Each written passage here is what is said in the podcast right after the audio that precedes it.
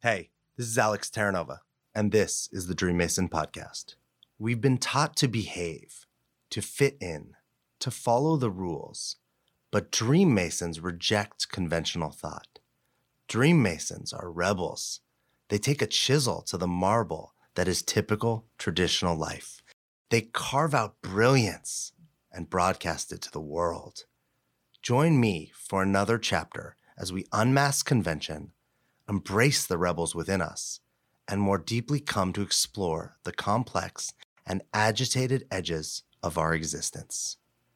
Now, before we get started, please don't be a rebel yet and grab your phone and hit that little button that says subscribe. Thank you. Because your dreams don't build themselves. What's up, quarantined world, coronavirus world? Welcome back to the Dream Mason podcast. I'm Alex Terranova. I'm still here. You're still here. still going on. That's the laughter of our guest, who you're going to meet in a minute. Um, man, this is crazy. And if you've been listening and keeping up on these episodes, you're probably hearing some episodes that didn't have like any conversation around all this because they were recorded before. This episode is being recorded on the 27th of March. So we're like right in the thick of it. America just became like the number one country with the most amount of cases. And America always manages to find themselves at number one, sometimes for the best things and so often also for the worst things. Um, so what do i want to say today to like kick off this episode i think the most important thing uh, is just taking care of ourselves and how that's gonna that'll weave itself into this episode but i'm just really present to the magnifying glass that a situation like this like puts onto our life and really it makes our ego like explode and we could describe that in so many different ways but whatever your problems are, they probably feel bigger. Whatever your default ways of kind of living and showing up might be showing up more so. So for me, I'm not a def- like I'm not a happy person on default. Like I'm actually grumpy. I'm annoyed. I'm frustrated. I, everything bothers me. I see how what I see the wrong in everything. So like when I look at people, when I look at scenarios, like I'm always first going to what's wrong. And this is something I don't love about myself. And it's something I'm also trying to embrace and work on and change. I don't have to make myself wrong for it, but I can also practice having it go different. So things like gratitude right now are extra important to me. I'm doing gratitude in the morning and at night. And I'm actually doing gratitude over like in really simple ways. Like I'm not being grateful for like like all the stuff that I want. I'm being grateful for the things that I have, like my limbs and my health and this beautiful place that I live in and the fact that I have like all the food I need and the shelter I need and the safety that I need. Uh, some other things that I've been doing to really like empower myself and where I'm going is focusing on who I'm interacting with, whether that be through social media. So I have blocked and un, I don't want to say unfriended or blocked or hid more people probably than I ever have before because like I don't want the negativity. I don't want like the gossiping. I don't want the drama. I don't want the negative stuff. I don't want the like crazy conspiracy theory things. Like, I'm not saying any of it's wrong or bad. I just know if I go down that hole, then I end up like upset, sad, miserable, frustrated. I get taken out. And so I'm I'm kind of muting all that. And then I'm actively bringing more things into my sphere that are happy, that are funny, that are playful, that are optimistic. And I'm also really connecting with a lot of people, my circle. I'm like connecting with people like our guest today who are people that like lift me up, who I can lift up, who we can support each other, whether it be sitting still or taking action. So I also just want to throw out I have been supporting people as a coach, as a sounding board, as a place to vent, as a place to brainstorm, as a place to get outside of your fear and look for opportunity. Because right now your fear is extra heightened, and when you're afraid, you can't really see anything outside of your own perspective. And I've been doing that often for free or just to support people. So if you need some support, if you need, again, brainstorming, small business help, personal life, relationship because of what's going on, and you feel like money's an obstacle right now, please reach out to me. I got you. Uh, I want to ask you for money. And um, I'm happy to support you. And, and if that's something I can do for people, I would be honored to do it. I want to introduce our guest now because she's pretty awesome, and she's been one of my colleagues. She's mentored me at times. She's been a friend. She flattered me the other day, making me feel like I was more successful than her, which I would have said the opposite. Um, my guest today is Cat Wood. She's actually been on the podcast before a long time ago. Early on, we did an episode about spirituality and religion, and she was staying with me at the time, and we did this like one-off episode, and we talked about our backgrounds and whatnot. But this episode's going to be totally different. Cat is a professional certified coach. She is the author of the book called Belonging Overcome Your Inner Critic and Reclaim Your Joy, which is like about to come out. She has a master's in business. She was a Peace Corps, Peace Corps volunteer. She founded a company called Unbound Potential, and she's the co-founder of Pack Retreats. And she's a good friend, badass coach, a wonderful human. She's a really cool person to know. I'm really grateful to have her like in my corner. What's up, Cat? Hey, Alex. How are you? I'm doing good. I loved your introduction. I feel like there's so much in that and just what you shared today that we could talk about. well, what did you please share from like what you got from it? Um, you know, the conversation around how you're like a grumpy person by default. I feel like that's so such an important conversation because a lot of us don't give ourselves permission to like embrace our default ways of being and now in a time of like just so much uncertainty and fear it's never been more important to just allow all your feelings and it's it's a lot of what i talk about in my book it's definitely been a lot of my journey because i feel like i fall on the other end of the spectrum where i always felt like i had to be happy i'm like sitting here i'm like oh i remember when i met cat i remember when i I was like, why is this? You were like one of the people that I was like, why is this person so happy? and that's actually that comes up for me all the uh, way less now because now I see it as my own shit basically.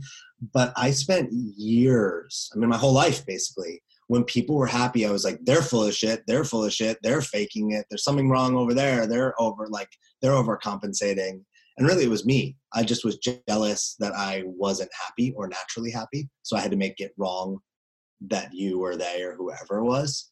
Mm-hmm. Um, but yeah, I mean, I wish my default was just happier. so interesting hearing you say that, right? Because I was a mirror for that feeling like I needed to be happy for other people, like I had to put on a good face to take care of people, to brighten their moods, to make them feel better. Like so much work. It's exhausting. I'm so glad I unlearned that. What's showing up for you the most during this time? Like, where are you? Like, for me, it's magnifying that. What's what's the biggest thing that you're having to kind of focus on and work on during this, you know, really new space in in our life and humanity? You know, last week I was feeling a lot of hopelessness and powerlessness around like what we can actually do with so much uncertainty, so much change. The news is constantly changing, the stock markets are constantly like bounding up, then bounding down. And there's a there's so much constant shifting that I think as a human it's uh really scary. And I was certainly feeling that way last week. And I was doing some meditation around it. And I feel, I realized that the reason I felt so powerless was because I wasn't doing anything about it. I was allowing the news and the uncertainty, and you know, to you to use your words, like I hadn't blocked anyone or limited my news consumption. So the th- the thing that made the difference was deciding who like who I wanted to be in the face of what was happening and and how I wanted to contribute. And I think that if you know if we all really asked ourselves that question how we want to contribute, it would bring us back a lot more agency, a lot more power. Um, it was so reassuring for me. Are there specific ways that you're trying to contribute now that you hadn't in the past or ways that you're like i'm going to start doing this or want to do this yeah you know community is such a big part of who i am i love fostering community and creating a place where people can connect and um, and find belonging to be honest and I canceled two events in the last couple weeks because they were in person, and you know all of our all of our international retreats this year are now kind of we're up, you know, up in the air. Who knows what's going to happen? And um, so I took a couple events that I host regularly, and now I'm hosting them online. Which you know, it's it's pretty small, but man, it made a big change for me. So hosting online events, and this morning I had such a sweet moment. My uh, childhood group of girlfriends who they all live in Massachusetts except me. Um, it was a group of 11 of us. You know, they they're not entrepreneurs they don't necessarily have all of like the same apps and business resources that we use and so we were all trying to connect in this group chat and you know a lot of them have androids some have iphones so we're doing those like weird group chats where you know when you like like something on a on an iphone versus an android android that yeah. you like the whole text block gets copied over. So I created a WhatsApp group for us and I had to teach all of them what WhatsApp was. and everyone's like everyone is learning new things, right? People like I think Zoom had like a million people sign up in one day or something. Mm-hmm. People are doing virtual cocktail hours and so everyone's learning all these new things that I don't know, maybe uh, who knows what amazing stuff is going to come out of this. Totally. I mean, I've been trying to get my boyfriend on board to do yoga with me for years. And like, it's been in the last couple months that he's really kind of totally enrolled himself in it. And it's been awesome. And I've really been trying to focus on those small things, you know, like those small moments that bring me joy. And that's definitely one of them. I want to talk about for a second because you were one of the first people that I talked to that actually got hit hardest by this initially. Um, when all this started, and most people in kind of America, it was like kind of a joke. There was no one here that had coronavirus. We were like making fun of it abroad. It was like all memes and things, and and not to make fun of like the deaths and things like that, but it was kind of like, oh, this isn't our. Like everyone just didn't take it like it was a serious thing. And I remember we got on the phone, and you shared with me that it was starting to impact all your retreats, which are things that are paid for in advance that you spend months and months planning. And that was the first moment that I was like, that I actually was like, holy shit, this is like messing some people up. And not just some people, like people, other people also are important too, but like it was the first, you were the first point of contact where it actually kind of came home. And I'm I'm curious about that, like that financial impact and how you're being with everything that showed up there because what you experience a lot of people are. Yeah. Um you know i feel like i've had to unlearn this sense of like feeling like i have everything handled. I think i feel like that's always been kind of this default way of being that i bring to my life where like we're good you know like i'm all good i got this. And the thing that's been different for me with the retreats and has made you know me be able to kind of weather the stress better is just being totally transparent.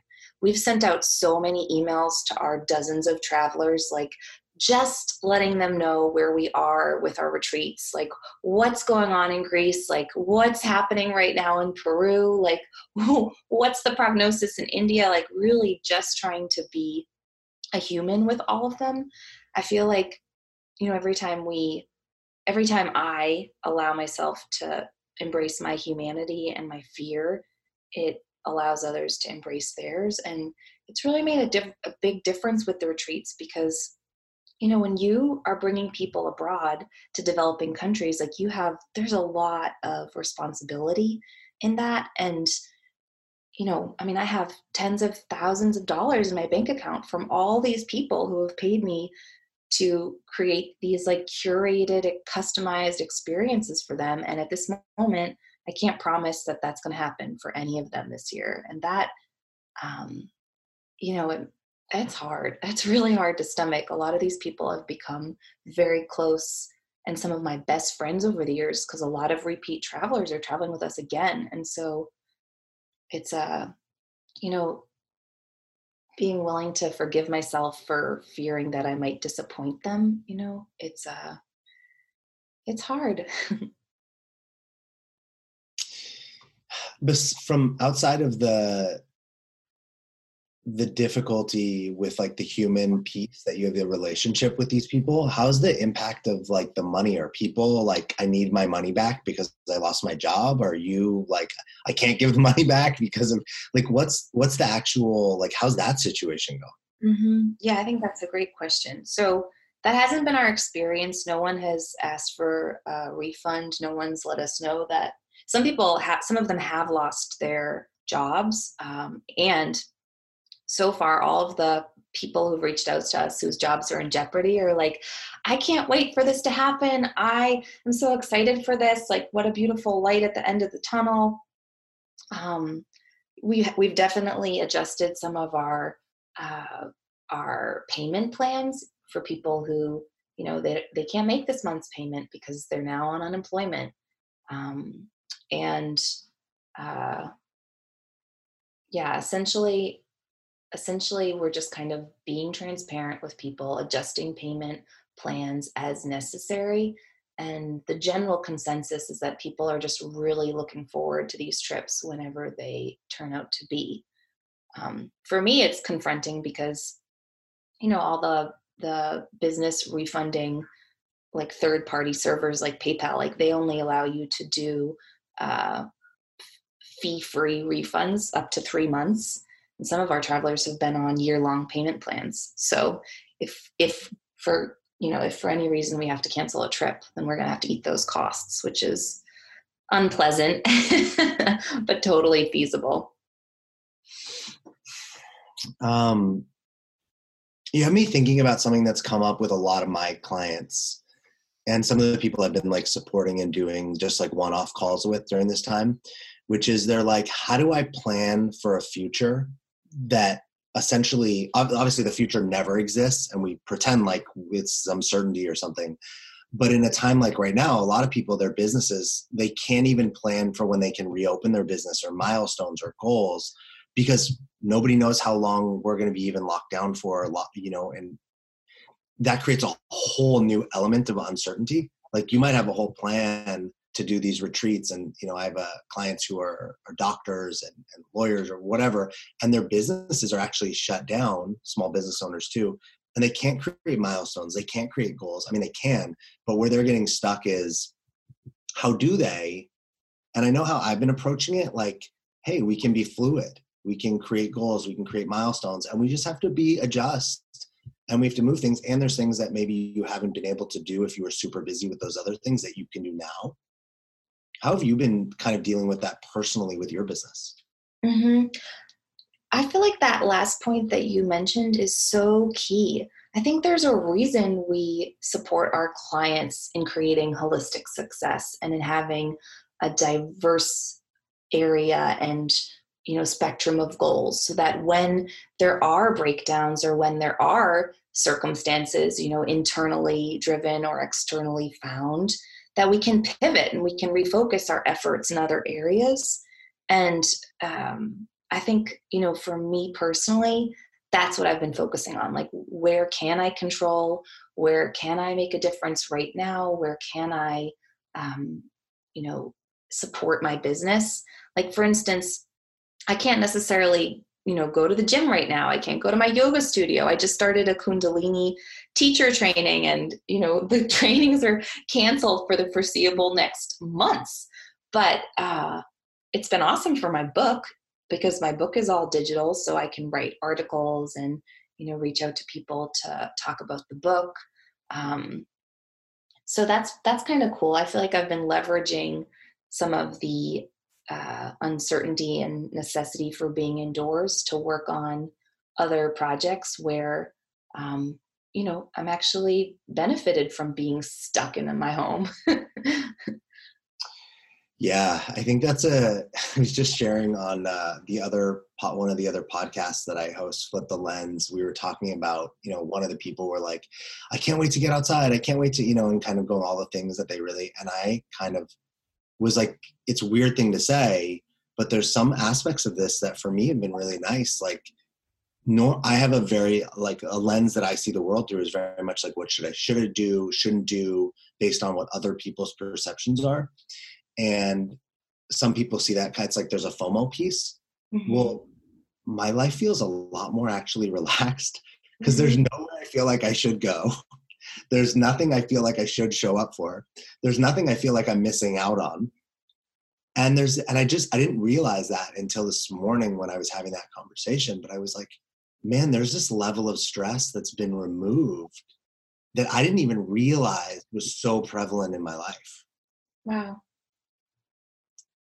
So yeah i don't i mean I, I, just want like there's these random benefits that are only there if we're willing to look right obviously mm-hmm. i can say like i miss there are things i miss and this i would not i'll take my problems back if other people weren't suffering and dying and things like that but i can't control that but i can look at my immediate life i want to let's let's transition and talk about your book a little bit because this is this is your first book um and i've got to watch the process and you got to watch my process.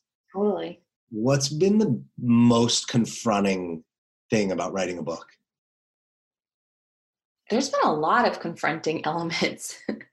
um, I think you know there's the there's the one element of feeling like you're birthing a baby constantly feeling like you're behind on deadlines constantly feeling like you have deliverables and milestones that I've been needing to hand in and I've been behind on all of them. Like that has been uh that has like pushed up my performance context so much like this idea that I'm always behind uh wanting things to be perfect and having no idea what that looks like or whether it's even possible or whether even that should be the goal. And then there's a whole other element of what stories do I want to tell? How how much do I want to reveal? How comfortable am I? Oh, sorry, Alex. Um, how comfortable? You're popular. It means the outside world's still alive. um, how comfortable am I sharing parts of my story and which ones? And you know who will be impacted by the parts of my story that I sh- I choose to reveal it's a lot of pressure what's been the best and what's maybe the biggest or best takeaway thing you've learned about yourself through the process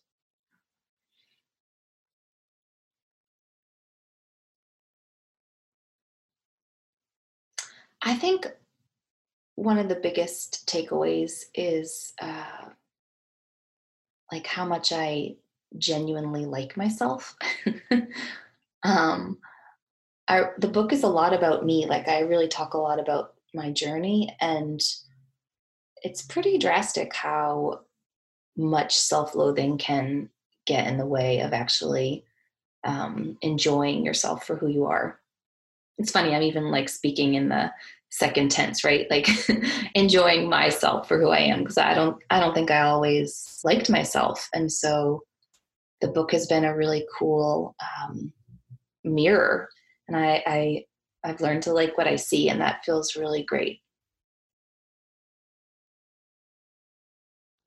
When you actually, let me ask this a little different. Do you think people like people should write books? Do you have a feeling on that? Like, is this something people should be doing more of? People should be doing less of? um, that's such an interesting question. I have no idea. I feel like um, if there's a reason why you want to write a book that is compelling enough to go through all the hoops, all the sweat and the tears and the hours, then yeah, you should probably write a book. For me, I wanted to write this book because the more conversations I've had with people over the years, the more basic the conversations became. Like the more, and by basic, like what I really mean is that I was having the same conversation with everyone. It might sound a little different, the context might be a little different, but it was the same themes. And so I just felt like if I wrote a book and I shared a lot of my own personal journey, that it would be able to really support more people. And I think that that reason was compelling enough for me to stick with it. Yeah.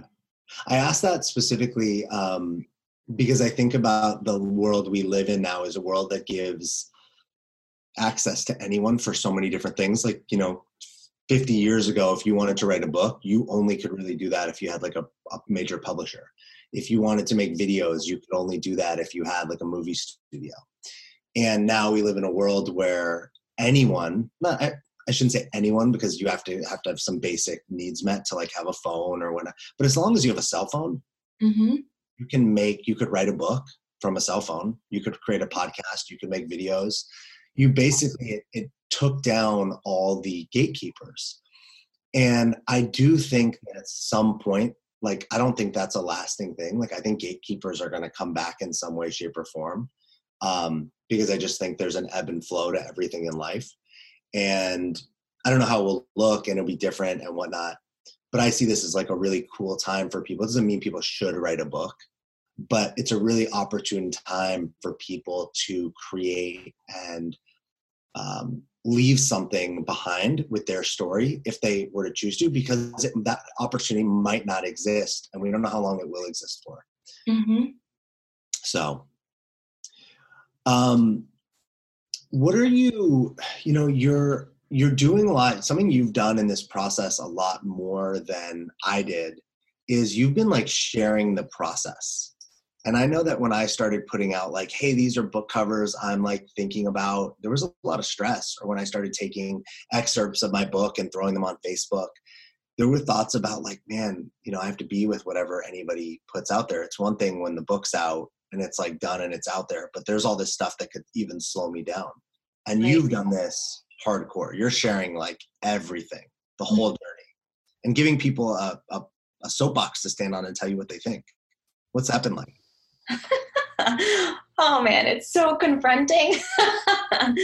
I I feel like I have been learning and relearning the lessons from my book over and over again as I've been writing it, which has been really cool because you know, it's been a reinforcement that I believe in my message, but asking for feedback is so confronting and when you're writing about yourself and people have an opinion about that like it's child it's challenging not to take it personally. Um so you know one of the like one of the ideas in my book that i talk a lot about is our relationship to feedback and what we make it mean and how we can look for the gold in feedback and how we can set ourselves up to receive feedback in an empowering way versus a reflection of our self-worth. And i've constantly been needing to remind myself of that as i share um, you know as i share chapters of my book. Um, even more so I, i'd say the hardest piece was when i reached out to my community and asked for people to pre-order the book um, or write early praise for the book. And the and not taking it personally who responded and who i never heard from. You know that i think that was the uh, that was the most challenging time for me was asking people to support my journey which uh, is um, yeah I'm, I'm like getting i'm getting a little uncomfortable just remembering it to be honest.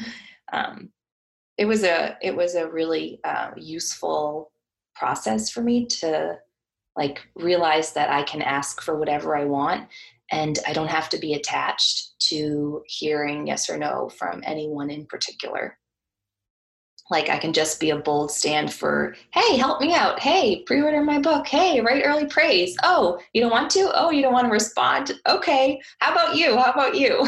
You know? I think there's a lot of value in being able to overcome that journey like for every single one of us. Yeah, you know, and I, like as somebody who you reached out to and asked to like write something, and uh, I, I think like it also takes, and I remember doing this too with mine. Like you have to remind people. Like you had to remind me, hey, if you want to write something, I need, and then that takes another level of like. I remember thinking, man, I asked this person if they would write something. They said they would, and they haven't maybe they don't want to right? You mm-hmm. start like making up stuff in in your head. Maybe they didn't like what they saw like who knows? Absolutely. I about i sent copies of books for free to people that wrote something that are in the books and some of them never said like thank you or anything and it doesn't it doesn't matter. But what my brain did with it is like maybe they didn't like the book. Maybe they're wishing they didn't write something. Like all these things i make up. And i think yeah being with that like all any uncomfortable situation right forces us to be with things and that has us grow. Mm-hmm. i heard something before like uh, i heard something yesterday from a poet online and he was like yeah you have to burn before you shine. And i don't think that means you have to get like a terrible review written about your book but i think you do have to go through these things that we're talking about if it's a book if it's something else. You know if you're an actor i can't imagine being an actor and having like people basically like reject you and slap you around constantly right. but the only way to become the actor you want to be or become successful is to have like all those burns like to get burned over and over again until you get where you want to go.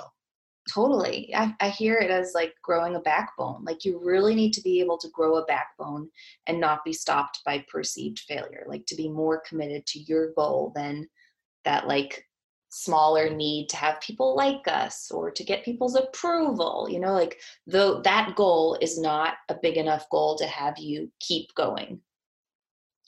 Yeah that's so well said. You need to grow a backbone. Let's talk about like the where the, the book like the personal aspects of like belonging. You know we're living in a space right now that has people isolated more than they've ever been in their whole life.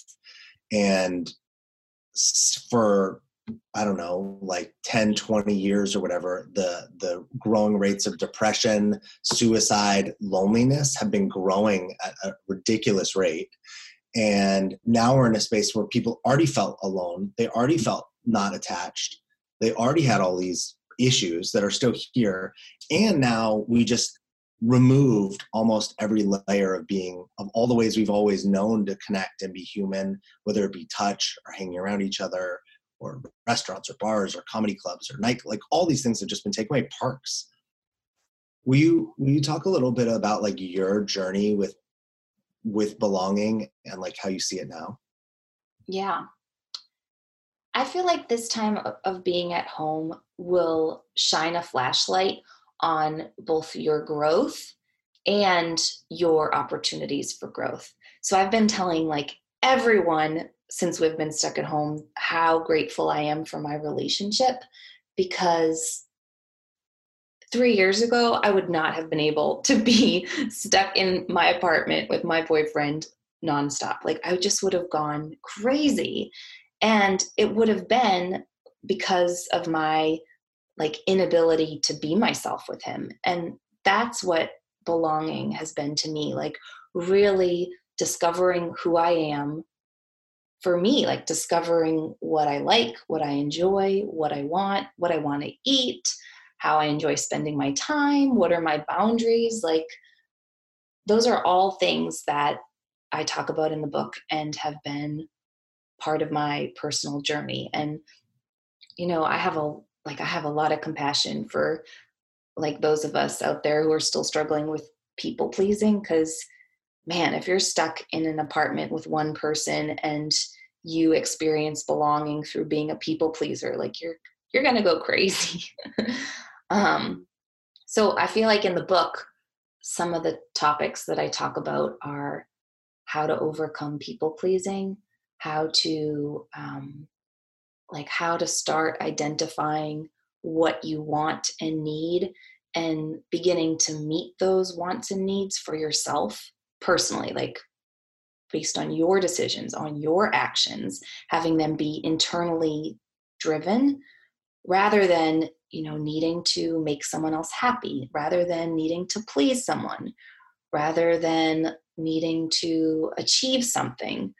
Um, and those all used to be ways in which i experienced belonging. Like you know when i did something for someone and that made me feel good about myself when i accomplished something and that made me feel like i belonged when i got another degree you know like gosh i've like i've achieved so many things and um and they've all made me feel like I belonged in the past, and it's all been temporary. It was all just a a farce, you know, because um, I was totally trying to prove that sense of belonging externally versus really finding it within me.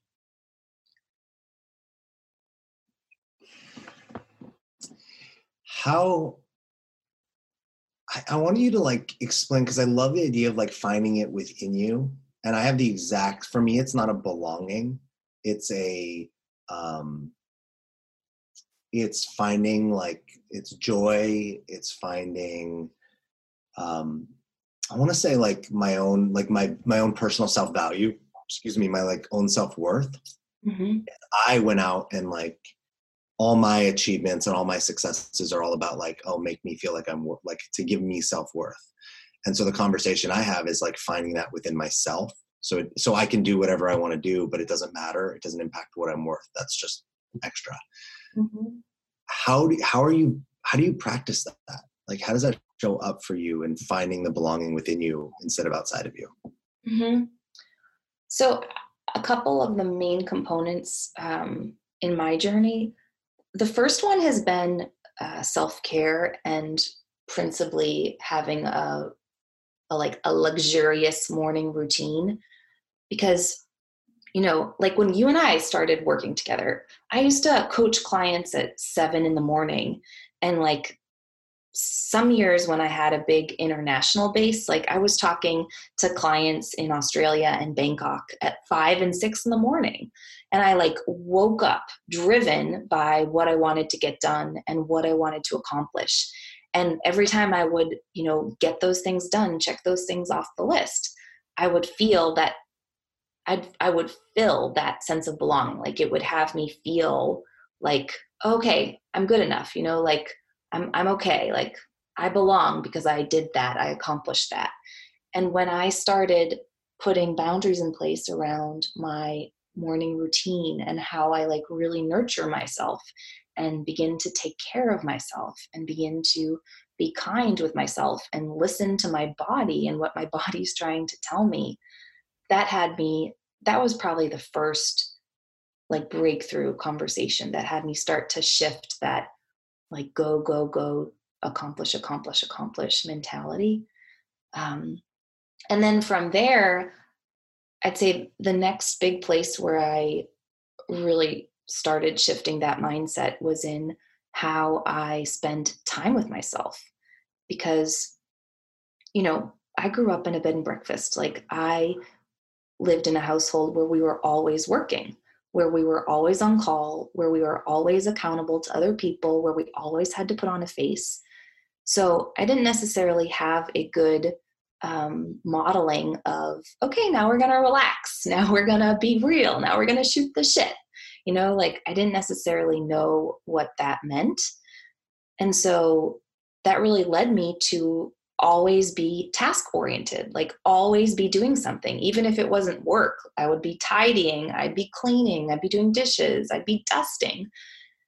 And so, unlearning that and beginning to learn how to enjoy spending my time with myself and actually uh, like allowing myself to spend quality time with myself where I actually have to be with me, like be with my own thoughts, be with my own feelings about myself and the world, be with my own body about how I'm actually feeling in my body. That was such a game changer for me um, in changing that, changing that fundamental tension about where I experience belonging and how I generate that experience for myself. Hmm was really like the the inspiration for my book you know because the original title of my book was i just want to date myself which i eventually changed because of all the feedback. Um, but yeah it was such a such a huge breakthrough for me.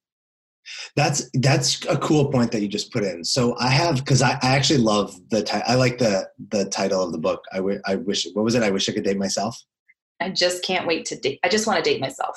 Like I love that. And it's not better they're just different right but i like that title like that title on a shelf speaks more to me as a human and i think the thing is no matter what title you pick there'll always be people right that have the op that think something else is different or better and when you open it up to people you do get you know some people like this some people like that and if there is no consensus mm-hmm.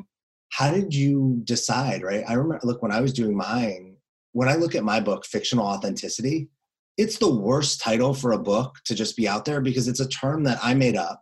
It's not something anyone would search or find by just randomly. But there was a part of me that like tr- that knew that like I wrote the book for me and that I didn't care and that and and I stuck with the title even though it wasn't necessarily the best marketing title mm-hmm. because it wasn't about that. And so I had to like you know, like I had to know that hey there's consequences of that choice. Mhm. Yeah, so for me, when I started telling people that the title of my book was, "Oh, I just want to date myself," like I felt, um, I felt a little embarrassed about it. And I can mm-hmm. remember I like I was specifically telling my future in-laws um, the title of the book, and I was telling Parth's father, and I just like felt embarrassed, and I was like, "Wow, I don't." I've spent so many hours on this book. Like, if I feel embarrassed saying the title, then you know, then there must be uh, something I'm not intuiting here. And what I realized was that, like, I wanted a book. I wanted the book title to represent how I wanted to feel. And so dating myself was what I did, but like how I wanted to feel was that I wanted to belong. And so that's eventually how I came to the title was like really connecting with the experience that I wanted to feel and and the fundamental like goal of my journey. Is there anything i know for me you know a lot of your book is like personal and it's your journey. And for me when i was writing mine i remember when my mom was reading segments of it before it came out and she was like you're going to share that or like i don't know if i like that you're sharing that about our family or about us. Mm-hmm. and we would get into these really cool conversations that like my memory of my life is not the truth. And her memory of our life or her life or my life is not the truth right? Our memories are not accurate. It's it's what we're left with. And i remember there were moments where it was like oh i don't love this or dad might not like this and i was like it's just my truth and i'm I am not meaning it to like hurt your feelings or anything and we have a good relationship so that all went well but i remember mm-hmm. having to be with that as like part of sharing my life has an impact on the people that are around me. Is that was there any of that in you writing your book about you know you brought up on here that like you lived the way you grew up and the impact of that? Did that show up at all? Yeah i mean absolutely like um there's one there's one story in the book where i mention um my, my mom and uh and one of our guests and you know i don't mention the guest by name but uh, i like just sent the chapter to my mom and I was like, "Mom, like are you okay with me saying this?" Cuz I um you know, like having my mom's approval has been like a life journey. Like I've always wanted mom's approval and having to unlearn that has also been a huge part of my journey. And so, you know, that was that was like a small example of it, but I think maybe the biggest example of it for me was um, last last Friday, actually, I shared the introduction for my book with my newsletter, um, with my community. And in the introduction, I, uh, I like, I removed a line from the introduction. I was like, well, I say that I'm sharing an excerpt, so maybe I don't need to share all of it. and so I literally, I literally just removed a line in the middle of a paragraph because I was like, okay, this is a lot. Like, this feels really uncomfortable. Is there anything that you, I mean, your book, when does your book come out? When's it released? 6th. So, sorry, say that again. April 6th. It's pretty cool to release a book in a time where everyone has enough time to read it. um, are you doing an audiobook? I so I'm starting with the ebook and the paper book, and then eventually, I eventually I do want to do an audiobook. Like I've received feedback in the past that I have a nice voice, like that the sound of my voice is very soothing. So I feel like it would be a cool. Um, I, I really want to do an audiobook and see what it's like. Nice. Is yours? Um, is mine? Yeah. So man, honestly, if I have to like the the audiobook has been like the most difficult part of this whole process. So like writing the book took a really long time. Um doing an audiobook was something that we had no idea. Like we did it ourselves. I wanted to do the voice for it. I Mhm. wanted to read it. Um there were just unforeseen like technical challenges that showed up and it doesn't have like it could look totally different if I did it again. But we've been working on my audiobook since like November. And now that we're not in a studio anymore and we're all quarantined, now now it's just like kind of we're trying to see what we can do with it. But it took a while to just read it and record it, and then a really long time to just do the edits. And then we had some huge technical issues, which kind of like kicked us back. And there were periods where I was just like, I can't do it. Like I, I'm like was so aggravated and frustrated, I would stop. And then you have to listen to it all over and over again. Mhm. Um, so for me, you know, honestly, that it, it has been the most challenging and frustrating part Oh, wow. is is the audiobook. Um, because a lot of it also feels like I can't control it. You know, I can rewrite a paragraph. I can like all that, all the book stuff. I have a lot more control over Mhm. audiobook because I'm not the technical person. I'm not the editing person. I don't have the, you know, is there's a lot less I can like do. I do it it forces me to work with other people in a way that I just can't do all the things. And some of the things are out of my hands. Um but yeah, there is an audiobook. I keep having to push back when it's going to be out, but it will be out eventually. Okay. So You're really selling me on it. yeah, I, mean, I can. I'm not like like I'm. I'm being honest here. Like it's been the most frustrating, but I can say, um, I could give you tons of tips outside of this on like how you could have it go differently, just based on what I learned the first time. But I think we both could say that about writing a book too. You know, writing a book. The the book I'm writing now, my second book.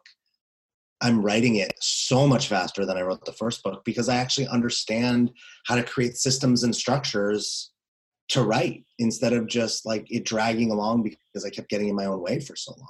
yeah, So totally.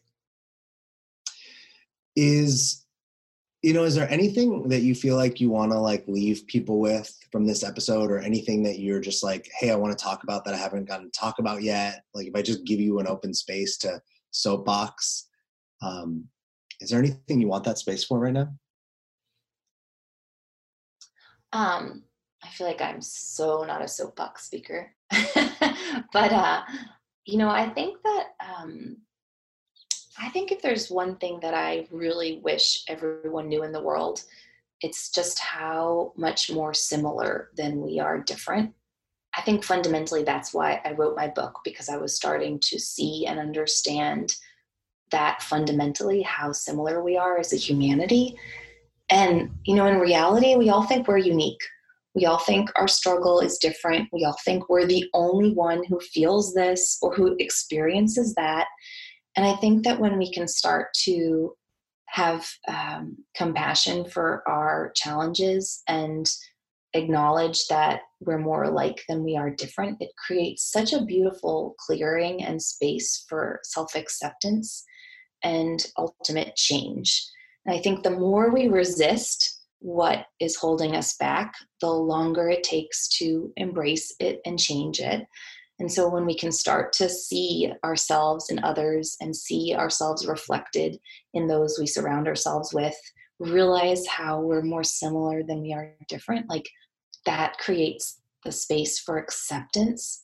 And in my journey, like self acceptance has been the launching pad for growth. Like it's been the launching pad for belonging. It's been the launching pad for learning how to love myself, learning how to enjoy spending time with myself, learning how to like put down the constant need for more degrees and more credentials and more things to add to the resume. Hmm. Well, thanks for, you know, like, thanks for soapboxing, even though it's not your favorite thing, but sharing, um, just taking a moment to share the thing that you wanted to share. Uh, thanks for asking me if you could be on here. you know like actually like coming to me. It's something that i it's funny i'm out in the world and i tell people all the time i have a podcast and some people are like i want to be on your podcast. And i'm like what do you want to talk about? They're like i don't know. And i'm like well go figure that out and then come talk to me. Um, and then there's other people that like have something they really want to talk about and they don't ask so i just love when people do ask me because i do really believe that everyone has something to share everyone has something of value but you do have to know what you want to share and you do have to know how to tell your story so I really appreciate the vulnerability and you kind of like stepping up in your life and owning your voice and being a leader and not only putting it in a book, but sharing it here and letting me ask whatever I wanted. People don't, you know, I think maybe some people that listen always recognize that like I don't have a script, I don't have things I talk about. I go with my own curiosity. And so it leaves any guest open to like whatever I want to bring. So mm-hmm. thanks for um, being open to that and just, you know, stepping into the vulnerable place that I put you in. Totally. Thank you. I thought it was really sweet when I like shared with you how nervous I was to ask to be on your podcast. yeah, it was. It was very um, it was it was really real though. Like I think we all do that. Like it might not be in this, right? Like there's the people who ask me without any context and no relationship with me. Um, but there's something else that they feel that way too about. So mm-hmm. thanks for doing it. Thanks for being here. Thanks for sharing your story. Thanks for writing a book um, I appreciate you. You too. Thanks for listening. Honestly, I'm just a rebel who found a cause and has a dream, and I'm super grateful for your support. If you got anything from this, please help me out and share this podcast with one person today. You can find me at thedreammason.com or at inspirationalalex on Instagram. You are a dream mason because your dreams don't build themselves.